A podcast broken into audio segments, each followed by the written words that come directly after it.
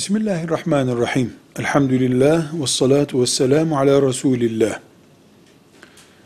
Araba için dua diye bir şey Kur'an-ı Kerim'de yoktur. Ama Resulullah sallallahu aleyhi ve sellem Efendimiz Zuhruf suresinin 13 ve 14. ayetlerini devesine bindiğinde okurdu.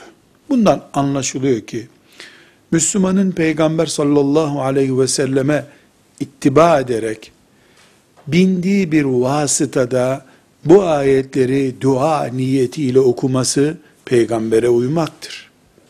Subhanellezî sahhara lena hâzâ ve mâ kunnâ lehu mukrinin ve inna ila rabbina lemunkalibun. Sadakallahul azim. Velhamdülillahi Rabbil alemin.